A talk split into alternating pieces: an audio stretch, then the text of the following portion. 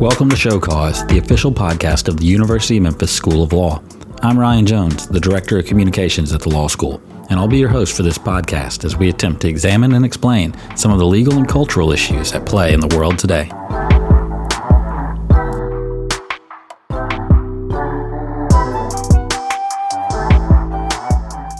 In my first book, The Death and Life of Great American Cities, I was pretty outraged at what city planners and designers and architects and the politicians who and the developers who supported all these ideas were doing. I thought they were killing cities. They were very rigid regimentation. Residents should be separated from working places, services and retail things that the population depended upon should be condensed into shopping malls. It was all boring, repetitious, and as far as I could see, it didn't work. So I thought, cities have been around a long time. They have worked reasonably well. And especially you can find areas of cities that do work well, socially and economically. That's what needs to be studied. That's what needs to be observed and see what's important. What do you want out of housing? Or what do you want out of shopping? You think how all these things, the housing, the services, where people work, the cultural and institutional things, how they all affect each other, how the parks and the streets affect each other. What people do affects how the streets are used. The streets can't be thought of as just uh, for carrying traffic. They uh, perform many other services. That was Jane Jacobs, one of the most influential voices on urban planning in the last century, discussing the harm that rigid, old-fashioned, and confusing regulations can have on the growth of cities and neighborhoods. Memphis has an extensive and often confusing history in land use regulation and planning itself. It was the first city in Tennessee and one of the first in the South to engage in comprehensive planning and zoning, with the city having gone through no less than four comprehensive zoning ordinances over the years. But while it was progressive at the start of those planning eras, many feel that regulations have failed to keep up with market realities at times in the city's history. Oftentimes, complex and sometimes contradictory land use laws have had the effect of holding back progress in the modern environments of our city.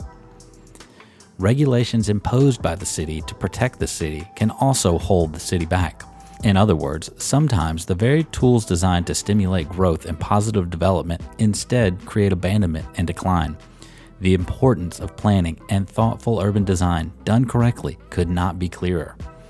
Memphis is at an interesting place in its planning and zoning history, however, with the somewhat recent implementation of a Unified Development Code, which helps define and regulate uses based on broad categories, with select specific use types rather than discretionary use permits, as well as the new Memphis three point oh comprehensive plan that helps guide land use, development, transportation, and other built environments over the next twenty years, the city has a cohesive and strategic roadmap to building its future.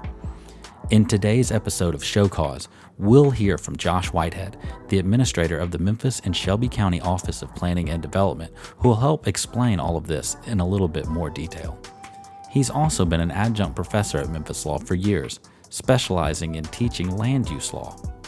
Our conversation covers lots of ground, from the lengthy and often turbulent history of zoning in Memphis to the impact of the city's Unified Development Code on the future growth and identity of Memphis itself.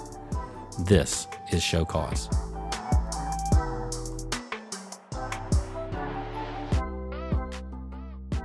Thanks for joining me today. Let's start out with, uh, why don't you just tell me a little about uh, yourself, who you are, your job title, and, and kind of how you view, view your job and uh, what its role is in the city. Oh, that last part is, that last part will be interesting. Well, uh, my role is uh, entitled the Zoning Administrator for Memphis and Shelby County. The um, latter part of that has uh, a somewhat diminished jurisdictional area due to the fact that over the years, the suburban municipalities have uh, A, incorporated, B, annexed, C, developed their own zoning ordinances. So when you compare, uh, you know, the geogra- geographical jurisdiction of my position with that of the original uh, person in my role almost one hundred years ago, nineteen twenty-two, um, it has gotten smaller in that the uh, suburban jurisdictions now have their own zoning ordinances. With um, the advent of the sewer moratorium in unincorporated Shelby County, we have really, in the last few years, um, kind of gone two radically different, um, in, in two radically different pathways between our City of Memphis cases and our unincorporated Shelby County cases. Uh, the cases we see out there are very different than the cases we see in the City of Memphis. So my role, um, given that environment, allows my department and I to review cases uh, of such different types that I don't know if there's many zoning administrators or city planners in general that that get to see that wide range of uh, development types. So the zoning administrator, what does he or she do?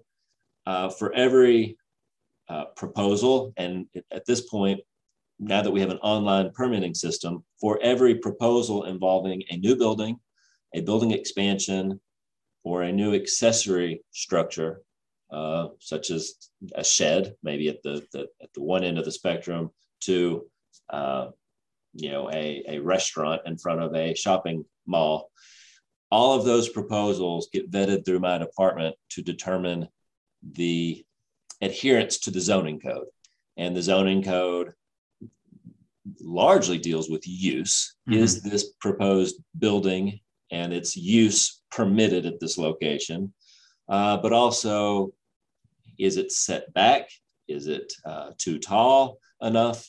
Is it set back enough? Is it too tall? Uh, does it have the proper landscaping? Does it have the proper parking, uh, et cetera, et cetera, et cetera? So we, we determine the eligibility of those projects to either go on the fast course, quote unquote, as a by right use. And if you're a builder, that is music to your ears. Uh, or we've dinged it. We've dinged it for too tall, not set back enough, or the, the big ding, your use, this use is not permitted in this zoning district.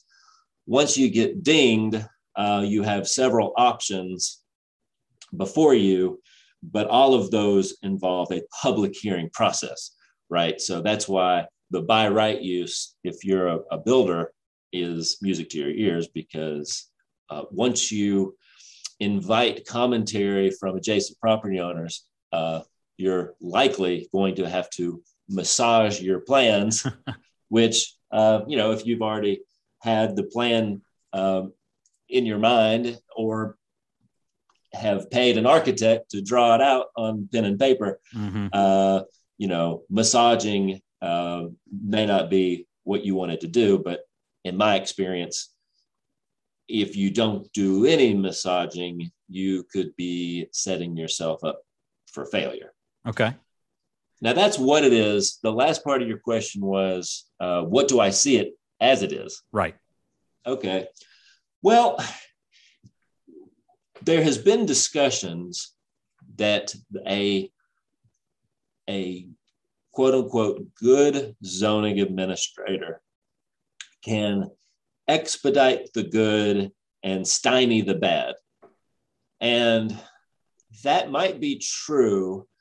And this may be one of the perils of hiring an attorney in this role, uh, because, um, you know, expediting and stymieing people in similar situations that I um, have determined good or bad raises a lot of uh, potential constitutional questions. So uh, I try to do my job as left-brained as possible. And when I mean okay. that, I mean Um, we try eventually through the process, we will we will tell you very early in the process whether we think uh, a we can uh, we can endorse it, we as staff, which sometimes means more than it does others, uh, but B, whether you can get the necessary votes, uh, and C, there may have been similar requests in your neighborhood, and this is how they turned out,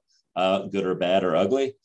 So we do try to do that, but um, I don't believe in stymieing your project. If if Ryan Jones wants to propose something really, really weird, you know, mm. uh, in a, in a location, we will tell him. It's our obligation to tell him it's really weird, but it's, I don't think our role to tell him, we will not accept your application if you choose to file. Uh, and I think that's maybe a key difference. Um, there's there's slices of that that all people in my role will do uh, at discouraging the weird things. And we do, you know, uh, well, first of all, there's weird things that everybody can agree is weird, right? Mm-hmm. A fifty-story office building in the middle of a residential subdivision.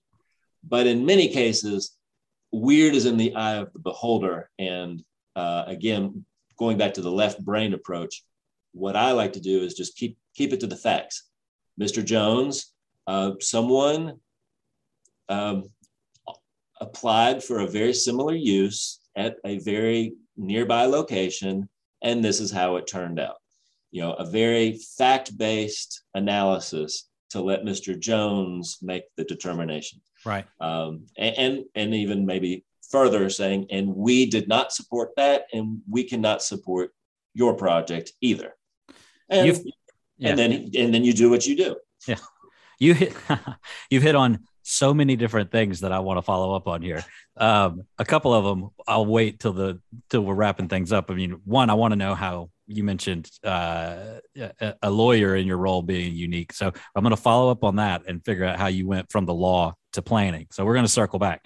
And then, uh, but one of the things that I came across when I was looking up some research for this um, and deals with what you talked about just now and, you know, trying to not stymie the weird. Um, I came across a quote from Jane Jacobs, um, which anybody listening to this, I'm assuming already has an interest in planning and design and, and zoning. So hopefully you already know who that is, but she's argued that planners often ignore the intuition and experience of those people that actually live in their cities, um, which kind of, I feel like ties into what you're saying. Um, so how do you avoid, how do you avoid that in your role overseeing zoning and planning here? Um, how do you, I guess, how do you keep the innovative things and still factor in the neighborhoods and the citizens, you know, best interests at the same time, looking out for the best interests of the city? Well, for right or for wrong, it's pretty easy because we have a very flexible zoning regime. And I say for right or for wrong, that flexibility has been baked into our, our culture, our zoning ordinance, uh, through a variety of uh, enabling acts, uh, Supreme Court, Tennessee Supreme Court, and Tennessee Court of Appeals opinions. Um, so when I say flexible, our zoning board, uh, for instance, our zoning board is one of the few zoning boards in the state that has the power to grant a use variance, right? Most zoning boards in Tennessee operate under the uh, Tennessee Code Annotated, which if you read it, it does not lend itself to the, the concept of a use variance. So Mister Jones, you own a house. Uh, you want to add on to the rear. Uh, your house and your lot require a twenty-foot setback from your rear property line, according to the zoning ordinance. Um, you, in any place in Tennessee that has zoning, you have the right to seek a variance, a bulk variance, to uh, encroach upon that twenty foot rear yard setback.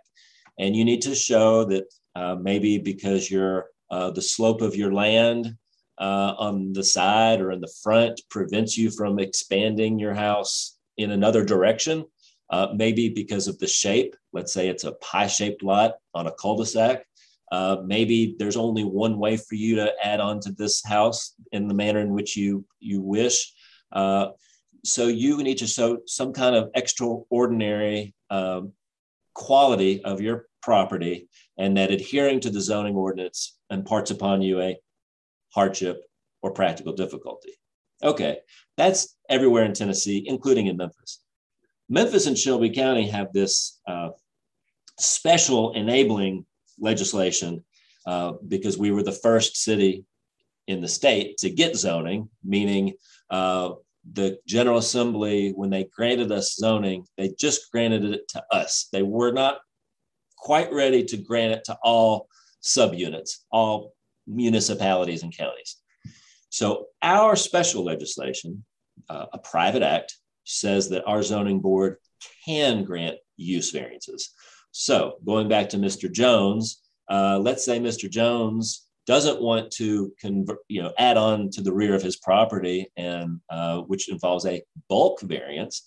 Let's say he would like to convert his property to a repair shop, uh, an auto repair shop. And he has that ability in Memphis and Shelby County to go to the zoning board and make that request. Now, you still have to show something is extraordinary with your property.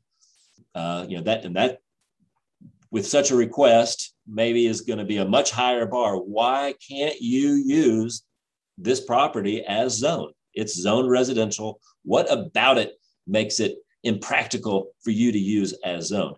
So uh, over the decades, there's been a lot of Uh, gnashing of teeth over the zoning board's uh, granted ability to pass use variances. Um, my take is, well, that's the law. How do we go from here? Uh, how can we best train our staff and our zoning board members uh, to really hold on to the, the requirements, the findings of fact that Mister Jones' property has to be unique. He has to show a hardship or practical difficulty, et cetera. At the same time, it provides a level of flexibility, uh, to your question, that could potentially allow weird things, uh, good weird things, right? Uh, right. Some weird things are good, and uh, you know, innovation, the zoning ordinance, you know, we try to keep it up to date, but it's never going to uh, be as up to date as the the whims of the marketplace, mm-hmm. uh, and, and the whims of people's fancy uh, who have maybe innovative and weird ideas. So the fact that we have that route uh, is, is one of many means of flexibility. Number two, uh, the plan development process. Mm-hmm. Uh, that's another zoning tool. That also allows Mister Jones to pretty much request anything, anywhere. Uh, now, there's a lot of unease over these flexibility devices among, well, among all of us, because it means everybody uh, lives next to someone who could uh-huh. ask something really weird on their property through one of these two pretty flexible uh, devices. Um, so...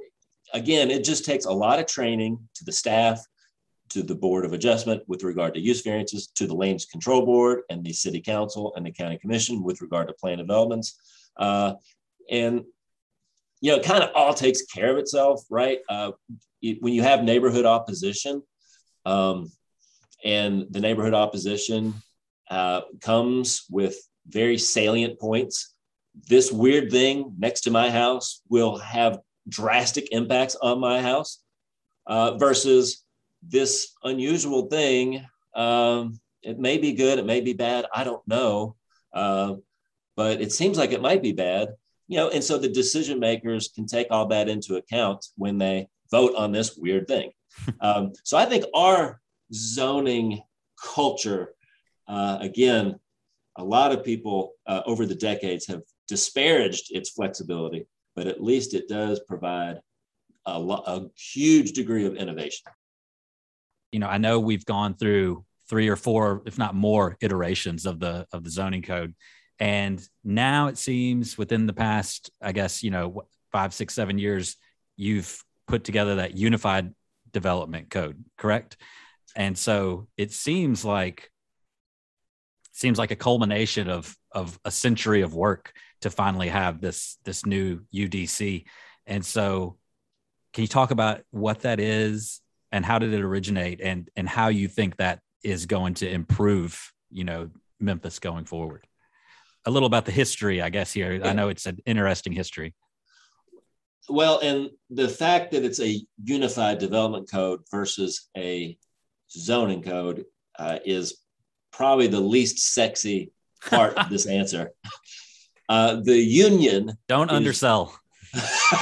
Well, stay tuned. The, the union was just between the zoning section of the ordinance, which sat over here in like, you know, Title sixteen of the Memphis Code and the Shelby, some other title of the Shelby mm-hmm. County Code, and the subdivision regulations, which was a totally different section, um, which has advantages, uh, but it, we made the determination that it had more disadvantages than advantages because it was not as user-friendly, right? Uh, the subdivision regulations, which state uh, how your roads need to be laid out in a new subdivision, and um, you know, the process through which a subdivision is reviewed. But then your zoning ordinance, way over here, tells you the size of the lots that you're creating. You know, it didn't really make a whole lot of sense mm-hmm. uh, being in two different locations. So it it the Unified Development Code started out that simple, just to, to bring those two sections together. But of course, it did so much more. When I was in law school, let's see, I'd started law school in two thousand two. I don't remember when it was during law school, but I want to say it was pretty early on. Uh, and maybe it was whenever Mayor Wharton was elected county mayor, because I think it was pretty early in that, uh, in his tenure as county mayor, that he held this press conference, this big to-do at the Cook Convention Center. Mm-hmm. And I went there, and it was all about the zoning ordinance. This old nineteen eighty-one zoning ordinance uh, is twenty-something years old, and it encourages suburban sprawl. Mm-hmm. Well, I was very intrigued because I had just graduated in two thousand uh, with my planning degree. And that was one of the books, uh, I think The Geography of Nowhere, mm-hmm. uh, that I had read uh, like as optional reading in grad school. And he, he, let's see, uh, I have it. Yeah. James Howard Kunstler. Okay. Makes, I mean, his whole thesis for this book is the fact that uh, zoning ordinances around the country uh, discourage the kind of development that cities need uh, to, to embrace their pre-automobile core and to encourage new development to look like the old development and to encourage the old development from not being knocked down and rebuilt in some more negative fashion, uh, but also encourages, uh, let's see, I forgot how I started this, this sentence. What do we encourage you? The most zoning codes uh, in the country encourage suburban sprawl and right. suburban type development, you know, parking in the front, building in the back, et cetera, et cetera. So Mayor Wharton, one of his goals, as articulated at the very outset, was to create a zoning ordinance that uh, does not uh, encourage that kind of development. In fact, it encourages the opposite. Um, now, it would be Pollyannish to say through uh, regulation alone, we can turn back the clock and return to our uh, mm-hmm. our streetcar routes. And we will all walk and take the streetcar and uh, live life. You know, there was a thought maybe with gasoline uh, prices going up that people would give up their single occupancy vehicles. Well, Elon Musk has an answer for that. Uh, no, you can keep your single occupancy vehicles and you don't have to worry about gas. Okay, so it looks like cars are going to be with us for the foreseeable future. Um, but the issue with the U D C, and I and I think the issue that Mayor Wharton wanted to tackle is uh, we can accommodate car traffic and uh, vehicular customers at stores and uh, storage of cars at apartment buildings, et cetera, in such a way that doesn't make life for the pedestrian miserable. Um, and we embraced the car as a city pretty early on. Uh, and when I say that, we've never, maybe this speaks to uh, us as a city and maybe some of the uh, complexities that uh, that was were part of the founding of this city, right? We had a lot of people from very different walks of life um, living and trying to create a urban place. And I have opined before that maybe those complexities uh, prevented us from wanting to live too close to each other. And because Memphis, much more than any other city of its size then and now, developed as a single family yards, side yards, backyards city. Mm-hmm. Uh, we have such a low amount of apartment buildings, um, even attached housing, than even some of our southern uh, uh, cities.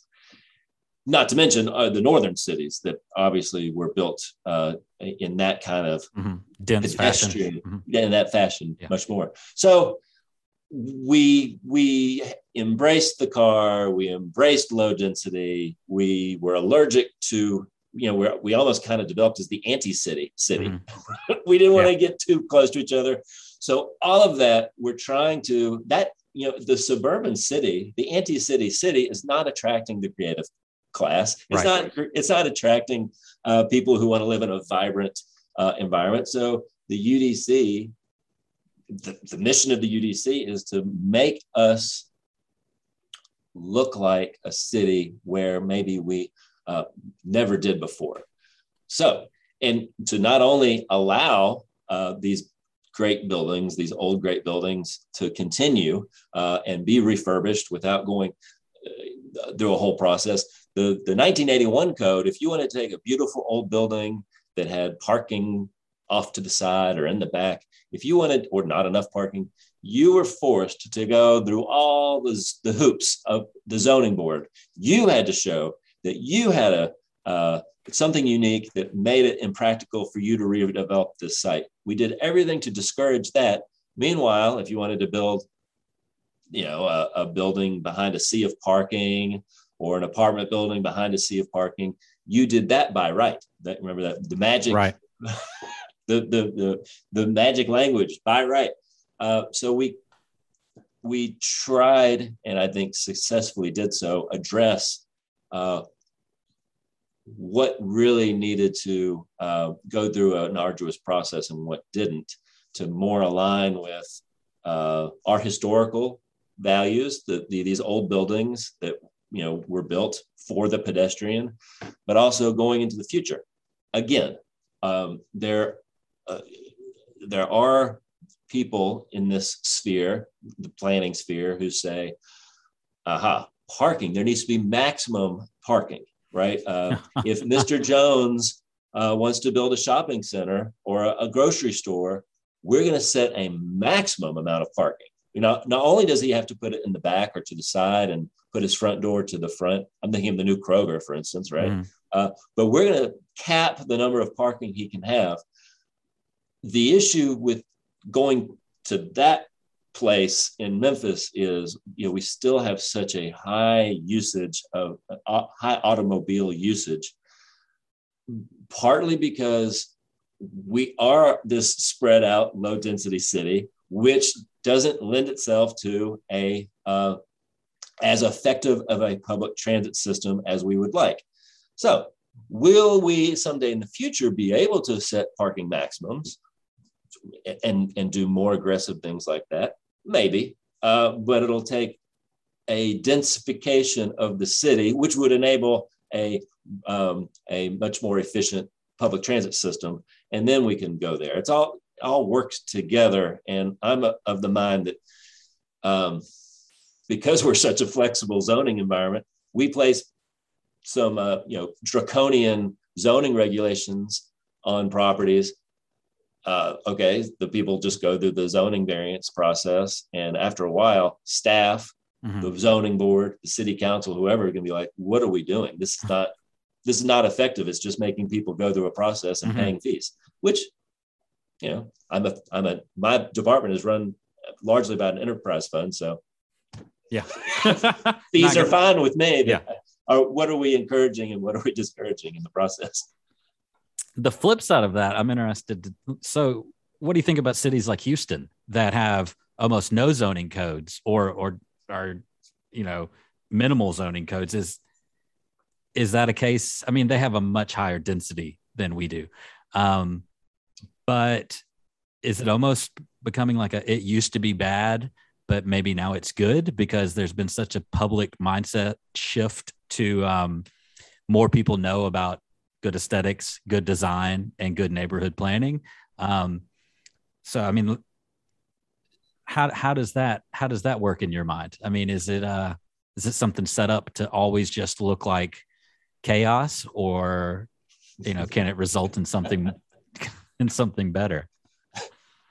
Uh, good point, right? So, uh, the argument would be if if your zoning ordinance is too flexible, then what's the point? You know, you're just where Houston is. Yeah. Uh, now, one note on Houston.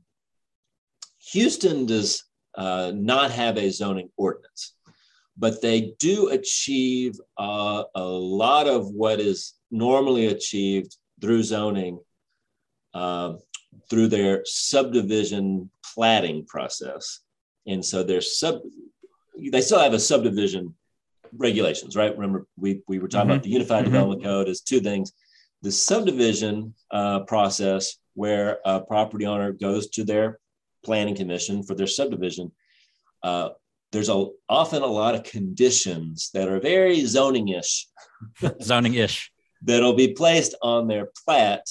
Um, and I uh, used to think those were almost, uh, those were exclusively Uh, enforced by neighbors, just as the case here. If if you and I both own lots in uh, the same subdivision, and you start operating a business, uh, I could I have two choices at my disposal. I could call the city because that's probably a zoning violation, but uh, if I really want to get your attention, I'll sue you in chancery court as a, basically a breach of contract.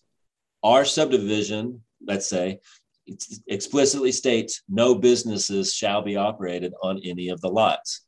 Uh, so yes, you are breaking municipal law, uh, and that's a whole process, sometimes a very lengthy process. Why don't I just cut to the chase uh, and, and sue you, and that'll really get your attention. So Houston, I was at one time of the mindset that that that government had no enforcement capabilities of these subdivision covenants. But I've since been told that some of them are actually enforced by code enforcement because they're on a plat approved by the planning commission. So uh, I wanted to mention that Houston kind of has zoning. Okay. But where it does not have zoning, and this is maybe a, a social justice issue, is those subdivisions from way back when that didn't have any of these little notes. Um, right, because the notes on these subdivision plats in Houston have grown in number mm-hmm. as time goes on uh, in recognition of the lack of zoning. But if you go back to the nineteenth century plats and some of the early twentieth century plats, there's no notes. It's just, here's the lots, here's the streets.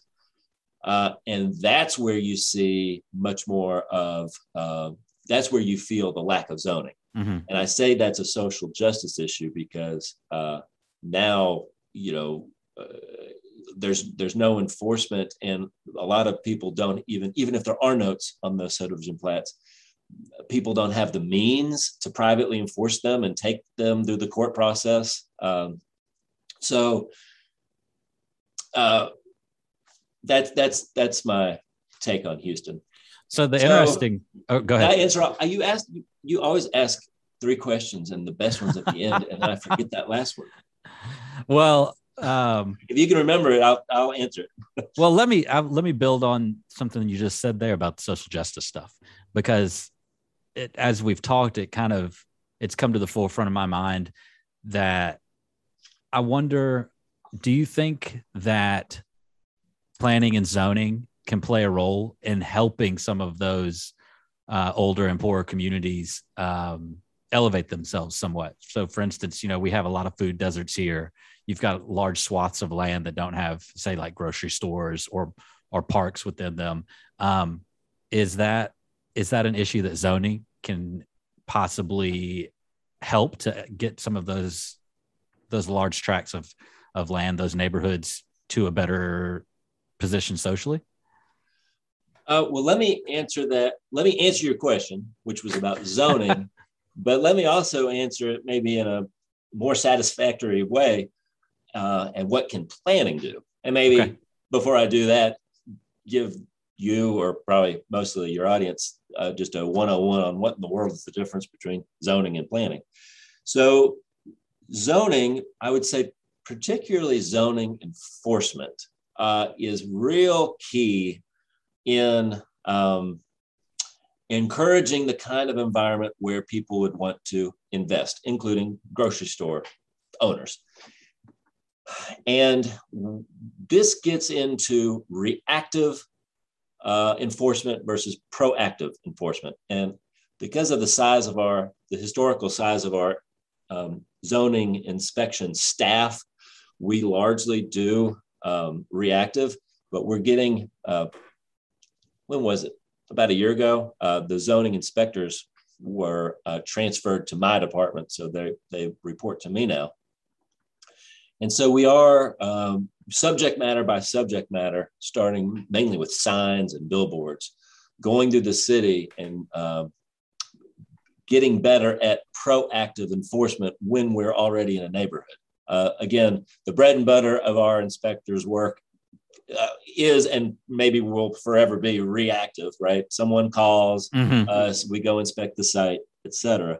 Um, but what we find in some of these um, neighborhoods that have been, that have experienced disinvestment, we see uh, fewer complaints because, gee, am I going to complain about Ryan's zoning infraction when I have one myself? Makes sense. Yeah. Uh, And I didn't know I had one, but I, I called Ryan in a year ago.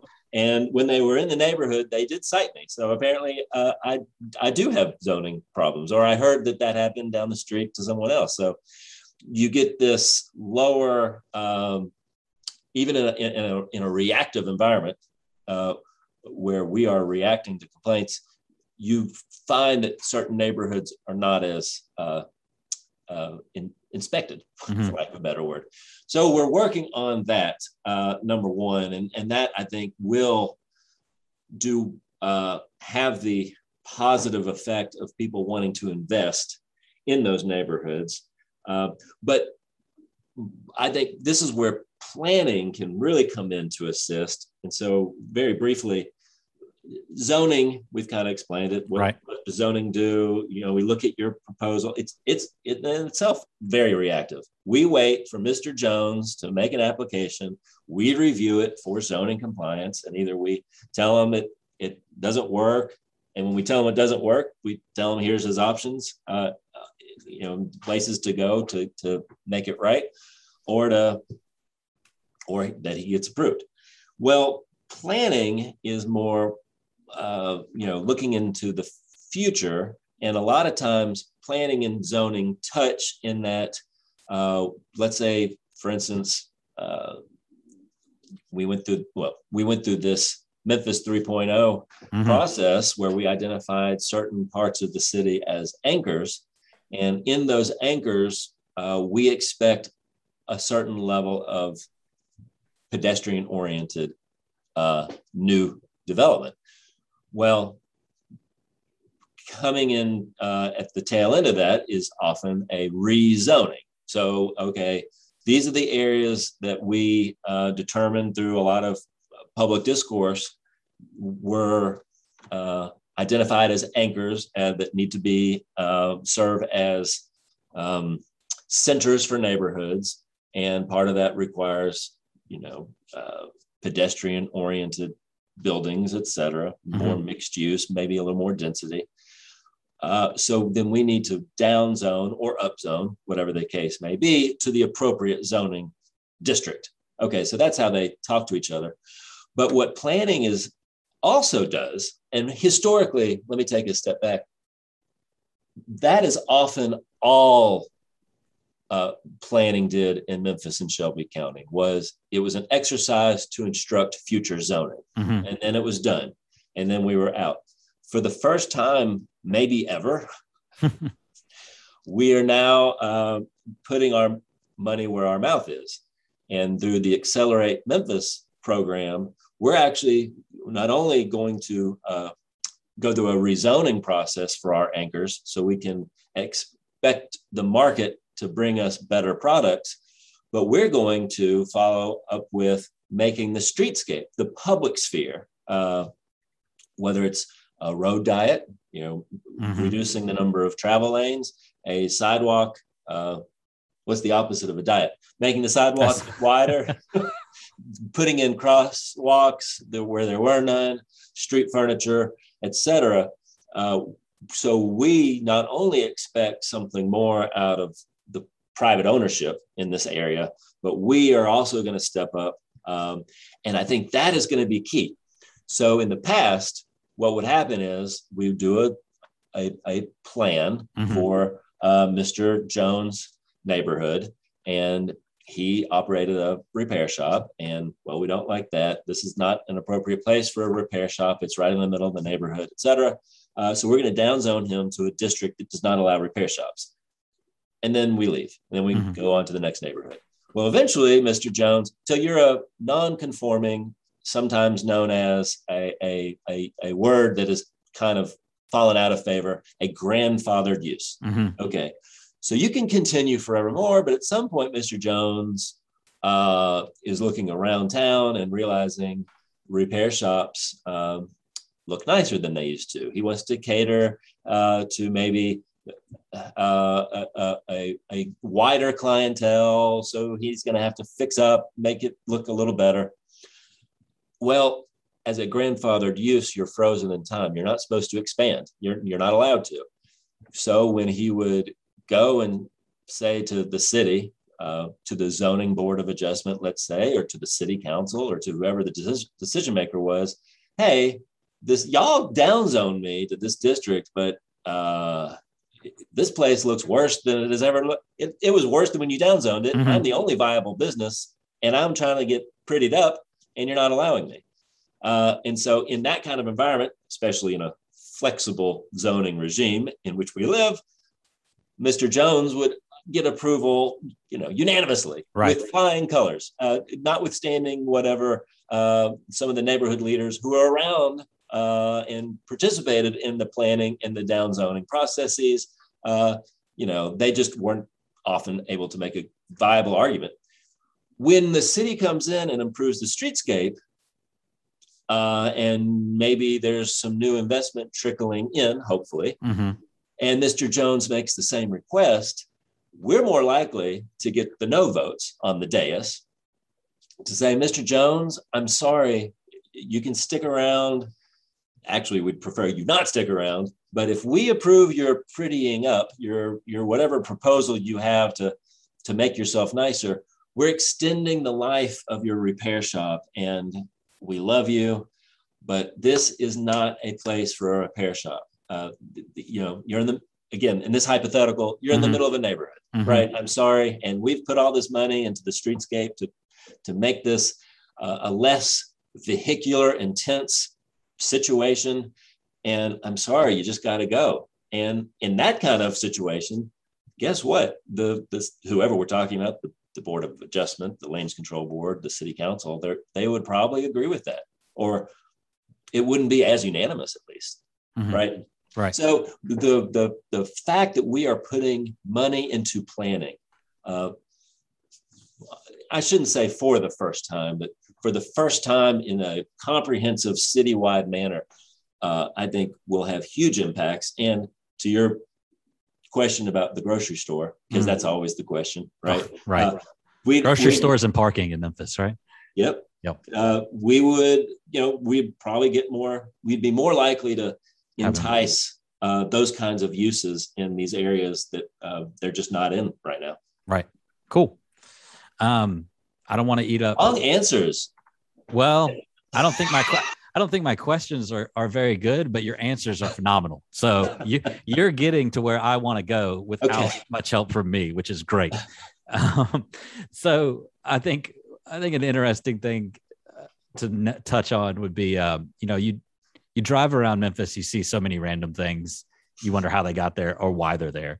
Um, what what are some of your, maybe give me one, two if you feel like it, um, kind of most noteworthy Memphis quirks? You know, I drive down Union Avenue, I drive past the old nineteenth century club. I'm like, what the hell is a mansion doing, you know, next to a Crystals and a Taco Bell?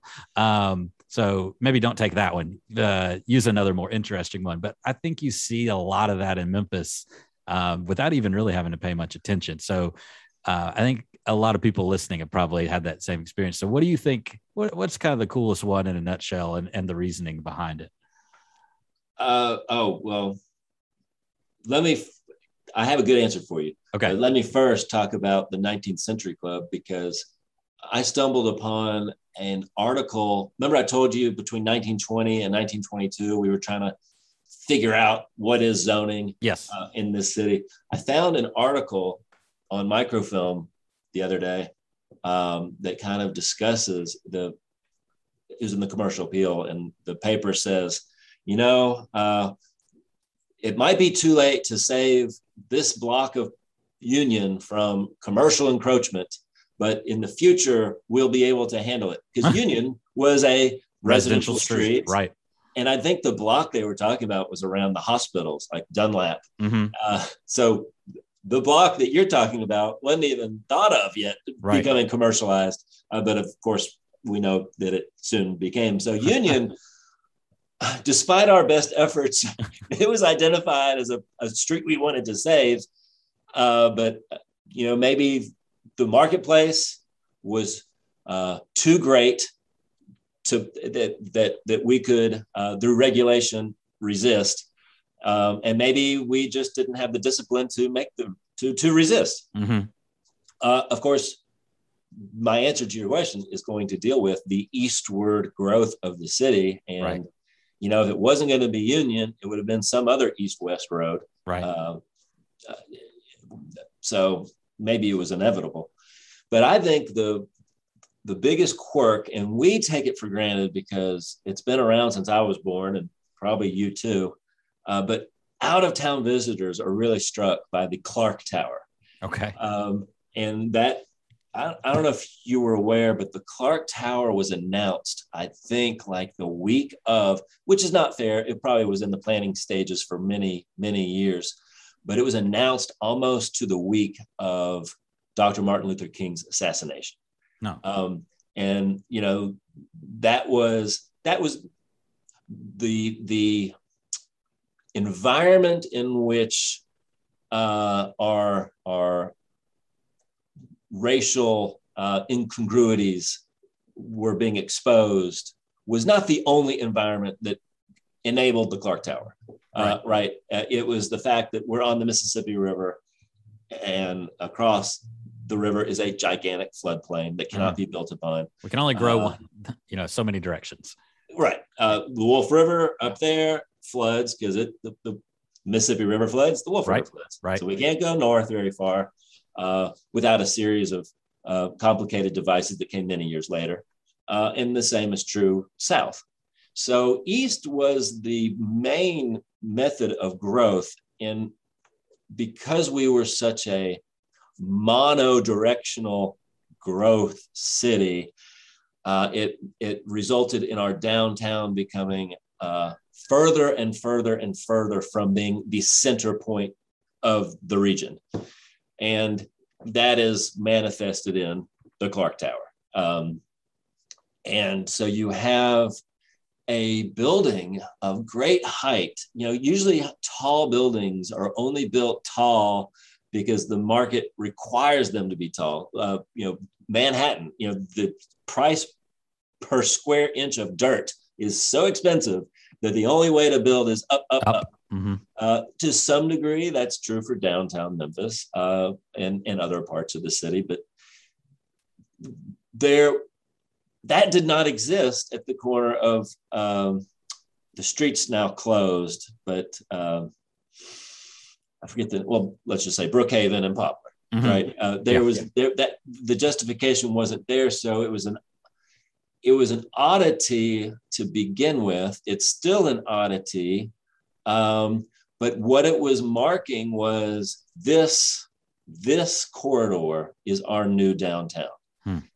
Um, and and if it, if you're speaking strictly of office space, um, you know, here we are fifty years later, um, and that has come to pass. That is the, is insofar as number of office square feet, that is our new downtown. Right, because when it was built, it had to have just been almost a skyscraper in the country, you know, right? So I can't imagine. I, you're totally right in that. I take it for granted, and it, it's built up commercially around it now. But there must have been nothing there.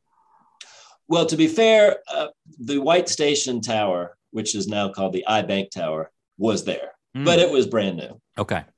But a number one, it's shorter. Two, it's changed names. Mm-hmm. It doesn't serve as good of an example as the Clark Tower. Right. Yeah. This works better. No, so it all by itself. Yeah. They, they, the two of them were out there by themselves. Right.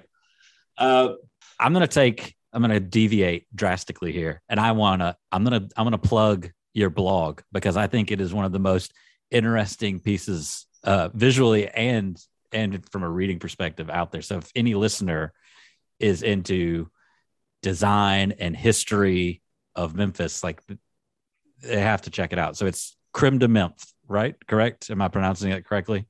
So I followed it for and read it for years before I realized it was you, someone I knew that was behind it. But um, like how, I don't know how you even have time to do that uh, on top of your normal job. It's what's, I don't have kids. Well, that'll do it. There you go. Simple answer. See you later, folks. Uh, but um, what, what's the, What's the what's your drive behind doing it? And um, you know, what are what's the most what are some of the most interesting little tidbits you found while you've been doing it?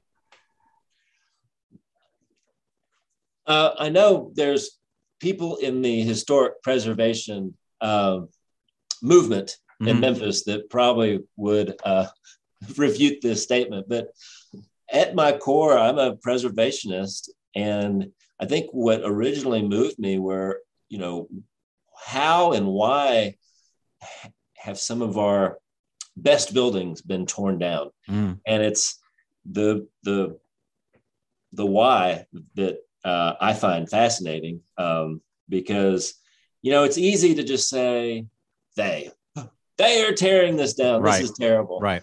But when you peel away the onion and you and the stories are sometimes very fascinating. They're always tragic. Mm. Um, Uh, I just did a post on a building that always just kind of gave me the creeps as a kid down by Elmwood. And I didn't, when I knew it, or when I remembered it, it was always one story because it had a giant fire uh, that made it collapse to one story, but it used to be three stories. So it was even, you know, probably more uh, Dickensian And I, so I, I did some research. This is my latest blog post. And they were, uh, it was Memphis Furniture Manufacturing Company. I'm looking at, yeah.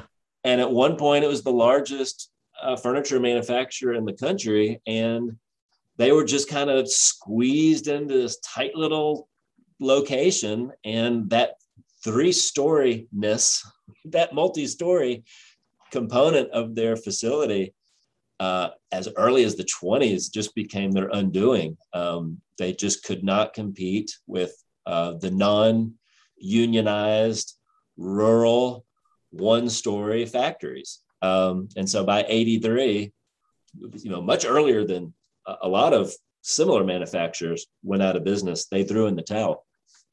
So it, it started off as historic preservation, and it slowly morphed into Uh, you know, some of these classic old, so there, that's that's like one whole uh, series, let's mm-hmm. say. I call it Lost Memphis. Yeah.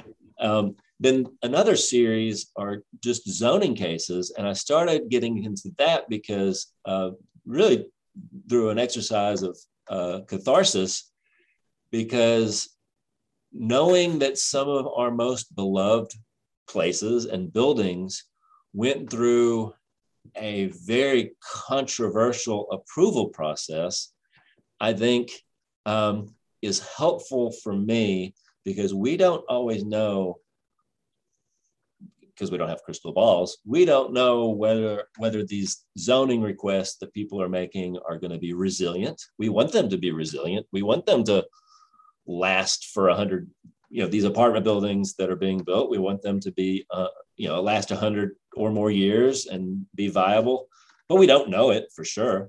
Um, so it's interesting to see uh, which things that were really kind of predicted to be disasters and disastrous to the neighborhood. And uh, we've all kind of collectively grown to love. Problem is, uh, you know, it's only cathartic to a certain point.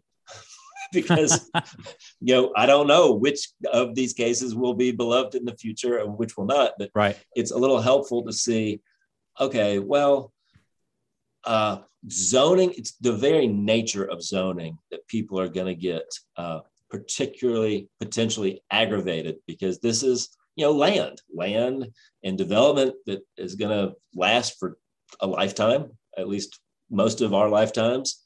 And so, uh, change in my my neighborhood, I don't know if it's good or bad, but it might be bad. Mm-hmm. And so, of course, I'm going to be uh, exercised about it. And so to know that uh, this is just the nature of the beast, um, and, you know, it's not personal. Good reminder. Yeah. Yeah. And, and you know, we'll we'll get through this too. And uh, it, it also reminds me that Uh, cities are like living, breathing creatures, right? And they grow in uh, uh, unequal ways. Like sometimes this air, this part of the body gets attention, and mm-hmm. sometimes this party part of the body has a weird growth. I mean, it's just, and then uh, rinse and repeat. And sometimes it flips, and sometimes our attention's over here, and weird things happen over here. But uh, I mean, that's, I guess that's why a zoning department is necessary to right. at least, so there is some process. Yeah. Again, uh, or or we could be like uh, what many people think Houston's like. Right. Although when you dig deeper, Houston, even Houston's not quite what.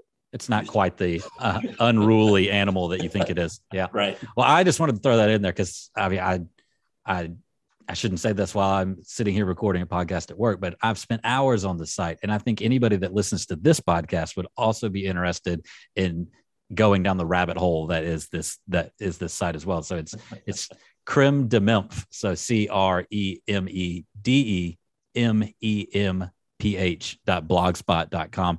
And it's fascinating to me. Um, if you're interested whatsoever in the history of Memphis, it's a great place to start. I mean, from, you know, things that you didn't know used to be here to the history of buildings that you've always wondered what they were. Um, I haven't even delved into this Board of Adjustment cases that you, section that you just talked about. So I guess I'll say goodbye to my, the rest of my day. Um, but I just wanted to throw that in there because I think anybody that listens to this um, as a follow-up would find that information on there fascinating. So um, I I think that about wraps up everything I wanted to talk about. I could keep talking to you for hours, but I don't want to eat up the rest of your day. Um, Maybe co- we'll make this a, you know, a recurring a part one. Yeah, that's fine with me. We can keep going because, I mean, as evidenced by what you just said about this site proves uh, the evolution of planning in Memphis goes on and on, and the the there's always new news. Um, so job security. Yeah, there you go. I think it's it's a cool. I think it's a kind of a, a cool time to be where we're at. It seems like with the um, maybe we can find the utopian version of Memphis from a planning and zoning perspective, with the the culmination of the the the Unified Development Code that that you've put together, combined with Memphis three point oh's long range planning and incorporation of that, combined with the you know the influx of new younger creative class wanting density and wanting some of the things that the U D C and Memphis three point oh also seem to have in mind. The combination of those three things, uh, maybe the as we talk, maybe. Um, You'll be have evidence of of all of that culminating in a in a utopian vision for the city, a pedestrian friendly city. Yes, well, and I, I heard a couple of smart people recently say that the uh, the current housing crisis, where uh, supply and demand are so mismatched, could potentially last ten more years. So yeah, yeah, it's uh, a good thing for Memphis. Right. Yeah. Right. So we're in downtown. S- see a lot more, I think, uh, for the, you know, foreseeable future. Well, cool. Thanks for talking to me today. Um, I hope everybody finds this interesting and checks out that site. And like you said, maybe we can do a little follow-up as things go on and kind of touch base about a variety of issues. Well, thanks for talking to me, Josh. Yeah. Thank you.